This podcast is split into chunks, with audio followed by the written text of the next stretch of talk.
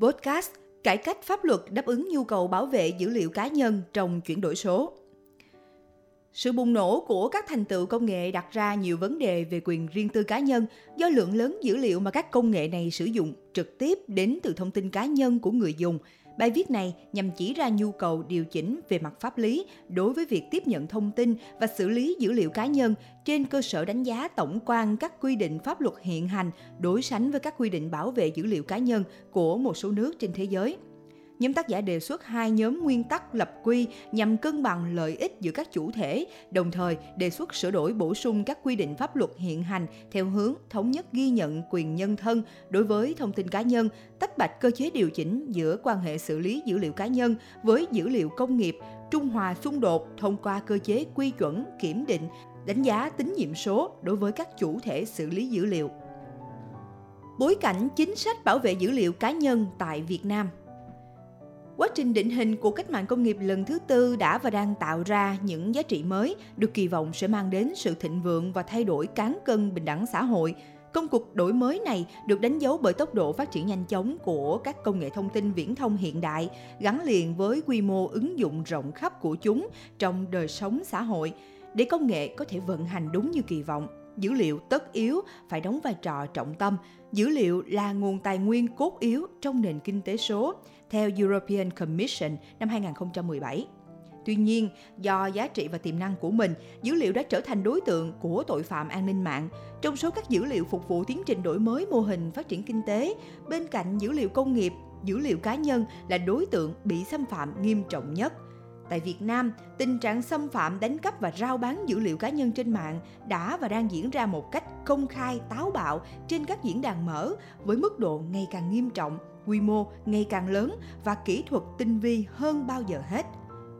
Trước tình hình trên, các nhà hoạch định chính sách phải liên tục đổi mới phương thức kiểm tra, giám sát việc bảo vệ dữ liệu cá nhân để đáp ứng nhu cầu công nghiệp hóa, hiện đại hóa trong tình hình mới. Quyết định số 2289 trên QĐ TTG ngày 31 tháng 12 năm 2020 của Thủ tướng Chính phủ về ban hành chiến lược quốc gia về cách mạng công nghiệp lần thứ tư đến năm 2030 cũng đã nêu rõ quan điểm chỉ đạo. Theo đó, công tác cải cách pháp quy nhằm tạo chuẩn mực ứng xử phù hợp trong môi trường số, đặc biệt đối với các quy định pháp luật về bảo vệ thông tin cá nhân là vô cùng bức thiết. Những bất cập của cơ chế bảo vệ dữ liệu cá nhân của Việt Nam hiện nay. Pháp luật Việt Nam hiện hành điều chỉnh về vấn đề này tồn tại một số bất cập như sau. 1. Hiện nay, pháp luật Việt Nam đang chọn hướng tiếp cận tỉnh, quy định chặt chẽ các biện pháp và quy trình cần tuân thủ khi tiến hành thu thập thông tin cá nhân của người dùng ngay tại khâu đầu vào, khi người dùng mới bắt đầu đăng ký sử dụng dịch vụ và sản phẩm. Hướng tiếp cận này bộc lộ nhiều bất cập và tạo ra trở ngại đáng kể cho quá trình chuyển đổi số. 2. Chưa có một bộ khung nguyên tắc thống nhất về bảo vệ dữ liệu cá nhân. Thay vào đó, các quy định hiện vẫn nằm rải rác, tản mát trong nhiều văn bản thuộc các lĩnh vực khác nhau. 3. Chưa có một định nghĩa rõ ràng thống nhất về khái niệm dữ liệu cá nhân. 4. Chưa có cơ chế giải quyết xung đột giữa quyền riêng tư cá nhân của người dùng và quyền sở hữu của doanh nghiệp trong hoạt động chuyển đổi số. Vậy, liệu có một nền tảng nguyên tắc xuyên suốt để phát triển khung pháp lý về bảo vệ dữ liệu cá nhân ở Việt Nam hay không?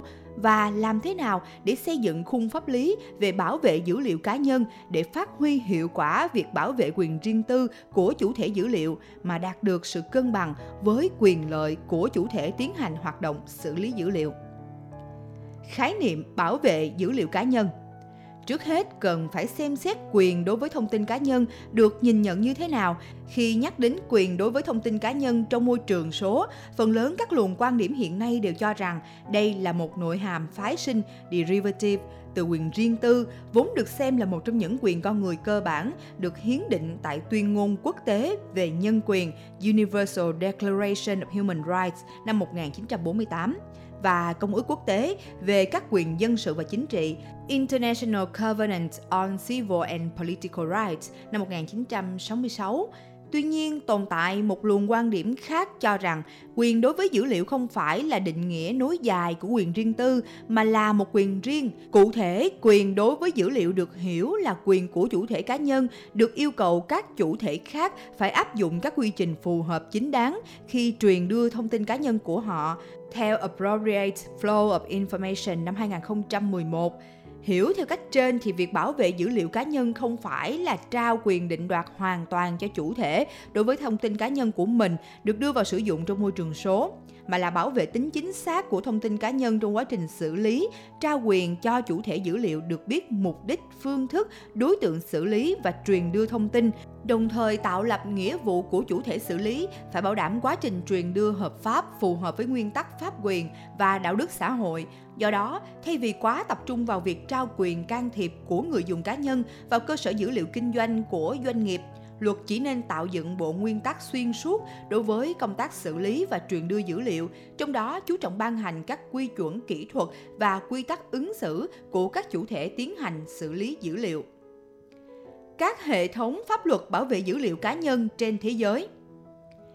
Không thể không nhắc tới hệ thống pháp luật đi đầu trong việc bảo vệ dữ liệu cá nhân hiện nay, đó là Bộ Quy định chung về bảo vệ dữ liệu của Liên minh châu Âu GDPR. Bộ nguyên tắc này đã đưa ra 4 nguyên tắc chính. 1. Nguyên tắc việc xử lý dữ liệu phải được tiến hành hợp pháp. 2. Nguyên tắc chủ thể thông tin biết về việc xử lý. 3. Nguyên tắc tối thiểu hóa dữ liệu xử lý. 4. Nguyên tắc an toàn bảo mật đối với dữ liệu. Các nguyên tắc này hiện đã được xem là mẫu mực lập pháp cho các quy định về bảo vệ dữ liệu cá nhân trên khắp toàn cầu, trong đó bao gồm cả các quy định ở khu vực ASEAN theo The EU GDPR's Impact on Asian Data Protection Law năm 2019. Đặc biệt, các nguyên tắc này cũng được phản ánh thông qua các quy định mới tại chương thứ 7 của Bộ Luật Dân sự Trung Quốc Civil Code of the People's Republic of China năm 2020.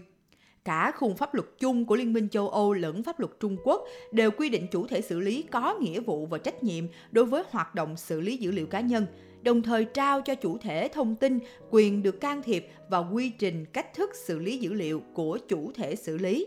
Tuy nhiên, việc trao quyền quá nhiều vào tay chủ thể như hiện nay đã tạo ra hiện tượng lạm phát ý chí chủ thể, consent inflated, khiến chủ thể trở nên lờn với các thủ tục hỏi xin ý kiến đến mức không đạt được hiệu quả và ý nghĩa của thủ tục thu thập sự đồng ý nữa.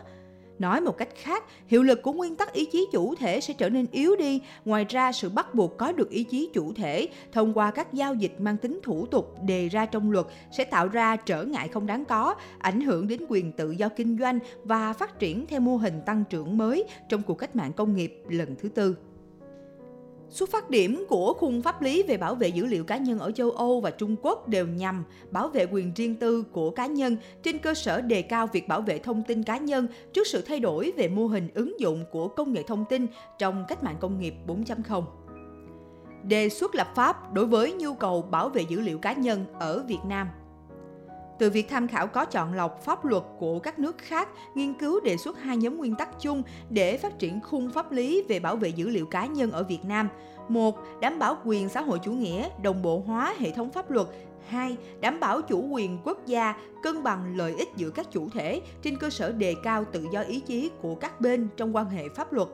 Từ 2 nguyên tắc chủ đạo trên, bài viết đưa ra các đề xuất cụ thể cho công tác lập pháp và thực hiện chính sách trong tương lai như sau. Đối với công tác lập pháp của Quốc hội, một là thừa nhận quyền nhân thân của cá nhân đối với thông tin cá nhân thông qua quy định rõ ràng chính xác, một nghĩa trong Bộ Luật Dân sự Việt Nam. Hai là cần ban hành đạo luật riêng về bảo vệ dữ liệu cá nhân, trong đó xây dựng tiêu chí phân loại dữ liệu cá nhân rõ ràng chính xác để có phương pháp điều chỉnh phù hợp với từng loại dữ liệu.